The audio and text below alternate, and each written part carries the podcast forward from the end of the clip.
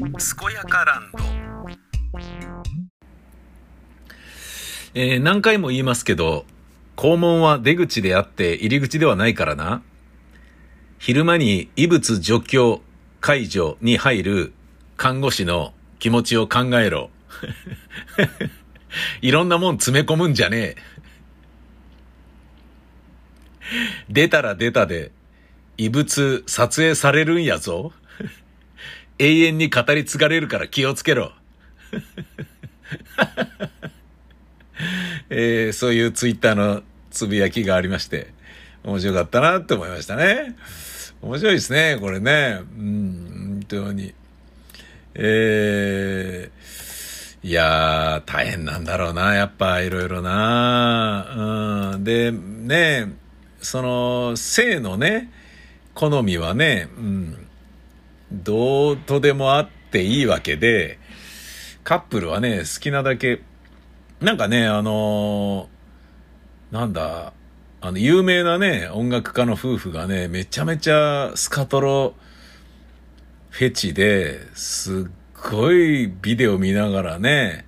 愛し合ってるっていうね、ものすごい、あのーまあ、音楽家の情報からね、えーではあるにしても、どうなんだろうっていうことだけどね。うん。それと、えーこれが、あのまあ、どういうふうにね、えー判断するかっていうことだと思うんですけど、香川照之、まあ TBS の番組を降りたんですか。まあどういう番組やってたのか知らんけど、まあ要はね、歌舞伎役者とはほとんど変わんなかったっていう、まあほぼ同じだったっていうことなんですかね。うん、もっと立ち悪かったのかもしれないね、なんかね。えーいろんな人がつぶやいているんですけれど、えーそれについて僕が一番刺さったのはこれです。香川照之がやったことはいけないことなんだけれども、銀座の夜のお店は社会的の地位、社会的に地位の高い人が高額なお金を払う代わりに、その中で行われたことは門外不出で秘匿性を保ってくれるという安心感があったから、存在価値が保たれていた側面が強い。今後、店は乗客を失うし、銀座の地位も低下する可能性がある。いやー、これは深いよね。本当に深い。あのー僕もね、聞きましたもんね。あの水商売やられてる方とかにね。うん。だって、政財界のね、おえら、お歴々がね、飲みに来て、もうあの、そこでしか話せない話というかね、だ、誰の前でも話せないような話をしに来るわけだから、例えばね、男同士でね、大事な話をするっていう時にさ、ホテルの一室を借りて狭い中でさ、缶ビール開けながら話すわけにいかないじゃん。ねえ。で、そうなるとやっぱ銀座以外にないので、銀座とかね、そういうところですよ。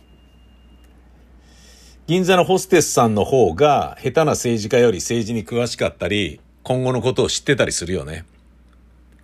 この次は、畑さんらしいわね、総理。そういう風に言ってる人がいて、本当にその通りになったから、もう笑っちゃったな。あ、そうなんすか、その時はね、うーん、なんか、まあでもそれもね、言っちゃいけない話だよね、そうやってね。うん。なんだけど、次の総理が誰であるとかね、あの人はあの人とできてて、あの人のね、で、そういうところでね、秘匿性を強くね、キープしているからこそ、ねちょっと悪いんだけどさ、ママ、あの、ねこれ誰々がね、お金取りに来るから、このね、200万来たら渡しといてくれる。あ、大丈夫よ、わかりました、つってね。で、やっといてくれるわけじゃないですか。で、それはね、まあ本当に大事なね、あの、例えばね、国交に関わるようなこととかはね、あの、ないだろうけれど、愛人のね、なんかね、後始末でね、お別れのための手切れ金とかね。で、そのね、銀座のママが渡すことによって、あ、なるほど、この人が、次の新しい女なのね。じゃあ仕方ないわね。諦めよましょうっていうふうに思わせるためにあなたから渡してほしいんだっていうようなことを分かった上で銀座のママは渡したりするわけでしょすごいよね。うん、だから確かに、その、何ばらしてんのっていうことは、銀座のイメージがガクンと落ちるし、この店そのものがふざけんなっていう話だよね。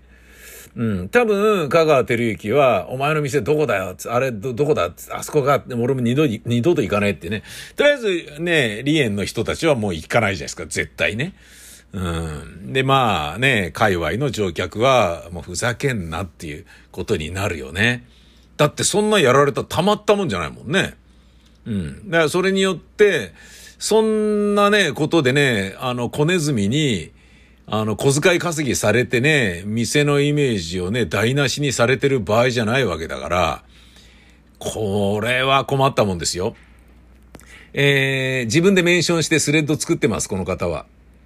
和解に至っているにもかかわらず、マスコミに情報を漏らしたとなれば、その店にはもう客はつかないし、情報を漏らした被害者とされる女性も銀座で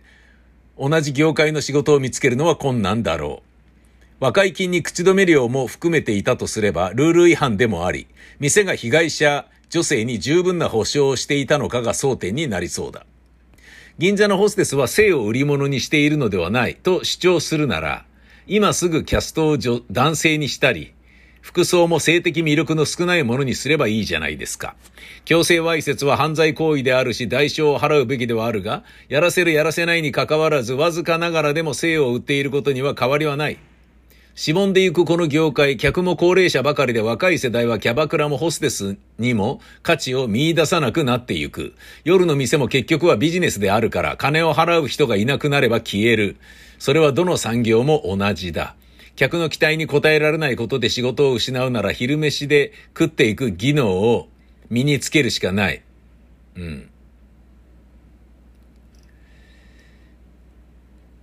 ニーズが減り、縮小する業界や過当競争が行われる業界は、結局は需要と供給がマッチしていないから、人余りになり賃金も増えないし、不当なハラスメントも放置される。水商売などリスク許容の典型例だ。自分の身を守るには自分に技能をつけて安寧が得られる産業や仕事にありつくしかないだろう。うん。私は決して強制わいせつや性犯罪を擁護するわけではない。夜の仕事を専業と表現したことには批判が多かったので削除した。あ、そんなこと言ってたのね。専業っていうのは癒しいなりわいってことね。夜の店や性風俗産業が社会に付加価値を提供しているのかは意見が分かれるところだが、残念なことに職業に寄せなしといえど、抱えるリスク、建前的な認識と人々の本音には乖離もある。うん、まあそうだね。それはまあしょうがないだろうな。うーん、まあ、どうなんすかね。うーん、まあおっしゃる通り、これあの銀座のね、えー、綺麗なお姉様がこの方にメンションでサインを表明しております。おります。おっしゃる通り、現にお客様からも、高いかな、高い金払って一癖保てないんだったら、銀座来る必要ない。六本木や新宿と変わらん。という声をいただきました。うん銀座のお客様はひどいお触りをされるような飲み方の方は少ない印象ですが、やはり中にはいらっしゃいます。が、そうさせないのがホステスの腕でもあるかと。あー。これに対して、すすきの勤務ですが、ほんとそれですよね。高単価でそれなりの方に来ていただいていますが、情報流出とか考えられないし、それで顧客が矢面に立たされ、雇われた女性が日陰でまるで居酒屋で粗相されましたみたいな擁護されてて、もやもやしますよっていう。うーん。なるほどね。まあ、おっしゃる通りなのですが、これ反論してる人がいますね。男性ですかね。おっしゃる通りなのですが、犯罪まで秘匿する必要があるかと言われるとどうでしょうか。なるほどね。つまり、それはもう痴漢であり、強、強制わいせつなんだから、それは犯罪なんだよっていう話ね。示談に至っているため起訴されていないとはいえです。話した内容や多少の老いたであれば秘匿されるべきでしょうが、むしろ犯罪が3年間秘匿されたわけですからなかなか口が硬いと言える気もします。ああ、なるほどね。で、これに対して外から失礼します。本当にそれな気がします。あ、なるほど。店内で行われる少々の犯罪まがいのことは見なかったことにする。けど、その店のスタッフ自身が不快感や限界超えたらそれは漏れるよねって感じです。ああ。それが仕事の一部みたいな的外れな解釈も見かけましたが、その限界すら突破するキモさだったのではと想像します。あー、なるほどね。なるほど。あ、でも、和解してるよそんな、そんなの和解に意味がなくなるよっていうね。うん。だから和解するなよってことになるよねっていう。ああ、なるほど。それもそうだね。うん。えー、女性の方。2018年まで勤めていました。親友は現役銀座ホステスです。日常茶飯事ってほどではありませんが、そういうことがあるにはあるし、もっとひどい例もあります。名前は出せないですが、日本人ならみんな知ってるような有名な方も数人います。現役で勤めている親友がまさにそれを言っていて、口が硬いイメージや信用がなくなったら困ると言っていました。お触りを我慢しなければいけないのではなく、うまくあしらったり、上手に逃げる。それができなければスタッフにあの席は NG ということができます。うまくあしらえるお姉様やママだだけがつけば大丈夫です。はあ。なるほどね。もちろん度が過ぎればできんということもありますが、銀座のホステスは一見、一元さんお断りでいきなり通りがかって入店することはできません。ということは、誰かが知り合いだったりご家族で代々来られています。出禁にしたらそちらに迷惑をかけることにもなるかもしれないので慎重になります。なるほどね。うーん。まあ、この件が明るみになったことで銀座のイメージが変わり困る現役ホステスやお店がたくさんあるということ。おさわりは、おさわりや迷惑行為を正当化しているわけではないですが、基本そういうのは銀座村の中で解決しようというのがルールでみんなそうしているのです。お客様だった人が後に犯罪者だったことがわかるケースもありますが、どのように飲んでたとか、人、誰と来てたとか、警察の方でもなければお話しすることはありません。自分がされたことならなおさらです。なるほどね。うん。まあ、あのー、これね、僕がね、これをね、スパッと一周するならば、こういう言い方になりますね。えー、俺はここでこういうことやっても許される人間なんだという、特権階級の特権意識を、あのー、感じたいがために、わざとハメを外しているクソ芸能人っていうだけのことだと思いますよ。うん。あの、ベッカムがね、えっ、ー、と、ジーンズですごいおしゃれなね、高級レストランに行ったっていうね。ベッカムだからジーンズでも様になるよね。あんなに素敵なレストランでっていうのはね。それそういうことじゃないですからね。まあもちろんベッカムだから許す以外にないってことですよ。ベッカムに二度と来ないでください、ジーパンなんかでって言ったら、うーん、それよりはそれを許してベッカムが食いに来たよと。ね、まあ奥さんのね、あの、スパイスガールズがね、ドレッシーな格好して一応ね、うん、フォーマルだったからいいんじゃねえかっていうことにしただけで我々が我慢したんですっていうことだと思うんですよね。それと同じなんですよね。俺だから許されるだろっていうね。俺だから許してくれるわけだよねっていうところの、あの、おごり、えー、俺はね、特別なんだっていうことですよね。うん。俺はこういうことやっても大丈夫だろってね。俺が今までこの店にどれだけ金つぎ込んできたか分かってるだろうと。俺の親戚どういう人間か分かってるだろうっていう、そういうことですよね。なので、あの、まあ別に酔っ払いはね、嫌いでもないし、あの、今ね、散々読み上げたね、えー、つぶやきに関しても、あの、両方の意見があるし、えー、ね、当事者じゃないからね、何も言える話じゃねえなとは思うんだけど、で、周りが騒いだからとりあえず TBS はクビにするっていうことになったし、ね、スポンサーがちょっと待ってよってなるから、じゃあクビねっていう風になってとか、まあ、ね、あの、そういうことだよね。どれだけ騒ぐかとかそういうことさ。ね日本はとりわけね、あの、騒いだもん勝ちでね、ごね毒っていうところがあるからね、それはしょうがない。なんだけれど、なんだけれど、やっぱり、ね、あの、有名になって影響力があればあるほど、人から指摘しづらい、ね、叱られたり、咎められたりとかされずに許されがちな立場になればなるほど、自分で、えー、自分を戒めるようにしなきゃダメだよっていうことは強く思いますね。あの、芸能人の方とかって、ね、あの、裸の王様であることも、まあ仕事の一つなんですけど、うん、そんなにね、バカな奴だとは思ってなかった知り合いがね、えー、共通の知人の結婚式でスピーチ挨拶してたんですよね。で、まあちょい面白めなことを言おうとしてたんだけど、だだ滑ってたんですよね。すごい有名な人なんですよ。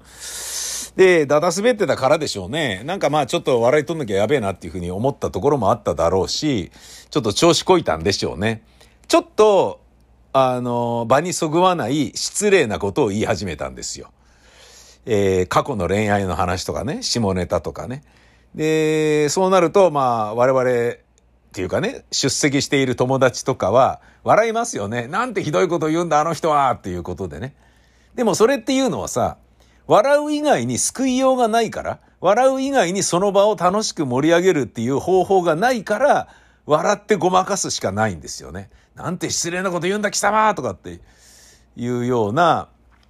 あのー、ことを言えないんですよね。もうこれ笑って楽しかったね。今日のこのね、もう知人の結婚式を素敵な結婚式だったねっていうことにしてあげたいからもうそれ以上言うな、それ以上言うなって思いながらってね、乾いた笑いで早く終わんねえかなって思ってるっていうことなんだよね。もう付き合いで笑ってやってるわけよ。で、そこで笑わなかったら何あい失礼なこと言ってんのってキッっていうような感じになったら無粋になるじゃん。芸能人がわざわざ来たのに、滑り倒してるってなると機嫌悪くなるだろうし、そんなね、機嫌悪くなっためんどくさい芸能人なんかが居合わせてね、緊迫感のね、みなぎるね、あの、披露宴会場で、なんだよそれみたいなことじゃないですか。それよりは全然いいぜ。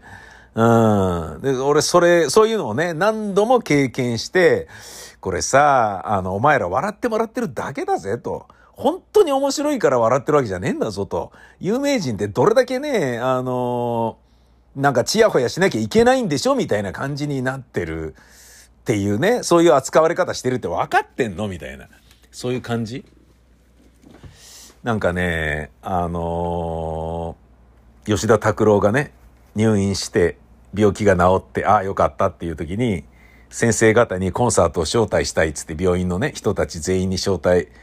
券をね、インビテーション出したらしいんですよね。で、これも迷惑な話だなと思ってさ、誰も行かないわけにいかねえじゃん。吉田拓郎がコンサートに招待してくれたよっつったら。じゃあ俺行ってくっかっていうのがもう何人が、いや一人じゃまずいでしょ先生ってそうだよな、誰か行かないかつって。ねえ、そんなね、お医者さんって忙しいわけだからさ、早く帰って寝てよ。ねえ、ライブって結構くたびれるぜ。仕事の後に人の命の瀬戸際に立ち会った後に、ライブ行って、ねえ、終わるまでじーっとそこにいてね、手拍子とかしてさ、居眠りもできずにさ、スマホいじることもできずにそこにいるんだぜ。そりゃきついよね。まあもちろんね、その、本当に好きな人はいると思うよ。だけど、なんだろうな、お口に合いますかどうかっていうような形でね、お土産を渡すのと同じように、断りやすいような、あの、感じでなんとかね、すればよかったのになとかって思うんだよね。で、それもね、だから行くのは、そのね、善意に応えたいからっていうことだけで行くわけじゃないですか。本当に見たくて見たくてしょうがないとかっていう人がね、どれだけいるのかっていう話でさ。要は自分の命を助けた人たちを俺は招待したんだっていうふうに吉田拓郎が思いたかっただけなんじゃないのっていうふうにしか思えないから、それってエゴでしょっていうね。招待された側は、あの、来てあげたっていうことになってるかもしれないっていうことを思うよっていう。まあもちろんね、そのプレミアチケットのね、コンサートであることは間違いないだろうし、ね、大抵の人はね、え、やった嘘マジでって喜ぶだろうけどさ、そうじゃないものもあるじゃん。ね俺もね、もう、なんかね、知り合いとかね、そのイベンターからね、ちょっと、ご招待あるんですけど、いかがですかとかって言われて、まあ、いつも行かないのも悪いよなと思って、行ったりするんだけど、やっぱりね、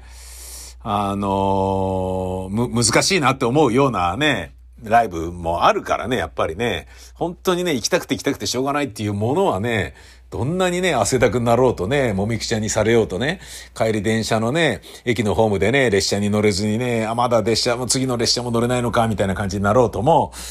全然ね、構わず行けるけどさ、うん、と思うよね。あの、結婚式で思い出すのは、僕のね、えー、大好きな人に石井光蔵という人がいて、えー、いわゆるコント赤信号のマネージャー、石井光蔵オフィスの社長だった人ですよね。キリコとかね、あの、まあだからキリコがいたチャイルズであったりとか、コント赤信号とかね、あ、あと七曜日のね、役者さんだから近藤義正さんとか、あの、それこそね、うちの劇団にも出演してくれていた橋本優香さんのね、桜組とかね、そういうのもみんなね、石井光蔵オフィスに入ってたわけですけど、で、一時期、二人乳首やってる時にね、清水博さんも石井光蔵オフィス入ってたりしましたね。で、認知区にね、清水博さんをね、お誘いした時にもね、石井光蔵オフィスに電話したりしてましたね。で、その石井光蔵オフィスの石井光蔵社長っていうのは、すごいね、あの、マネージャーの鏡のような人で、本当に僕も大好きな人だったんだけど、あの、売れっ子の時にね、えー、売れっ子の時にっていうか、まあ、今もね、超絶有名人な、渡辺正行さんとかね、要はリーダーとか、石井さん、ラサール石井さんとかがね、現場に入ってね、遅刻して、前の現場がおっしゃって遅れた時とかをね、石井社長がダーッと入ってて、えろ、すんません遅れてもらって、ほんますんませんつって土下座をすると、いい、社長土下座やめてくださいよ起き上がってくださいよ、もうつって、それで和むっていうね。それでリーダーは遅れても、あの、ね、そんなにね、ペコペコしないで伸び伸び仕事ができるっていうタレントにね、仕事をやりやすくする。で、まあそういう、まあ、えー、まあそういうっていうかね、それだけでね、俺がその人のことをね、どれだけ好きかっていうことをね、あの、表現できてるとか伝わってるとかは思わないけれど、その石井光蔵が、えー、渡辺プロダクションのね、あのー、えっ、ー、と、アダモちゃんのね、えっ、ー、と、島崎敏郎さんの結婚式に出席をして、まあ、あの、だ、ひょうきん族でね、もう、石光蔵オフィスはね、みんな一緒ですからね。うん。で、その時に、まあ、えー、漫才ブームを作ったね、立役者とも言うべき横沢武さんが、横沢プロデューサーね。まあ、あのー、出席したんだけど、えー、まあ祝辞を述べたんですよね。で、その頃ノリノリですから、横澤さんはね。で、まあ思いっきり馬鹿にするような感じでね、島崎敏郎さんのことを、まあ、あの、彼はですね、つっても実力もないし、え芸もない、え成長もしないし、努力もしない、もう何しろ最悪の芸人ででしてですね、つって、そんな人をね、こういう形、こんなね、大勢の人がね、あの、集まるような結婚式がね、できるなんてすごいですよね、つって。これも本当一重にフジテレビのおかげっていうことなんでしょう、みたいな、調子こいたようなことを言って、で、まあ会場はどっかんどっか笑ってたわけですよ。で、島崎敏郎さんもね、あの、いや、参ったな、みたいな感じになる。だけどね、まあ横澤さんが来てくれた。横澤さんがそこにいて祝辞を言ってくれたっていうだけでも、ね、あの、島崎さんからしてみたらね、ありがたいことだろうし、ね、そうやってね、あの、いじられるっていうこともね、あのー、まあまあ芸人だしなっていうふうに承服できるものがもちろんあったんでしょうよ。ね。だからまあそれはそれでね、普通にね、ドカーンって笑って済んだんだけど、その後に、石井光蔵さんのスピーチがあったんですよ。で、石井光蔵さんがマイクの前に立った瞬間にものすごいでっかい声で、ふざけるな、横沢って言って、怒鳴り倒したんだよね。結婚式で何言うてんねんもうね、俺このエピソードが大好きでね、素敵な人だなぁと思ってね。じゃあ、それによってね、石井密造オフィスのタレントが横澤さんから嫌われて、ひょうきん四天王と言われた三宅圭介とかね、荻野さんとか、佐藤義和とかから嫌われて、いいともとかにも出られなくなったのかっつったら、そんなことは全然ないじゃないですか。なんかね、だ要は、俺はここでこういうこと言っていいんだろ俺はここでこういうことやって許されるんだろっていうような、あの、おごりを持ってる人っていうのは、それが自分のおごりであることに気づいてないんだよね。与えられた特権、さも当然の権利のようにもうなっちゃってる。そういう裸の王様というのは、芸能人が、ね、裸の王様になることを潔く受け止めるという部分でもあるんだけれど、で、裸の王様のようにいてくれた方が周りがね、扱いやすいということもあるんだけど、でも、それはね、ちょっと人として、えー、そうならないように気をつけたいなと思う部分もあるよね。まあ、あくまで思う部分もっていうことだけどね。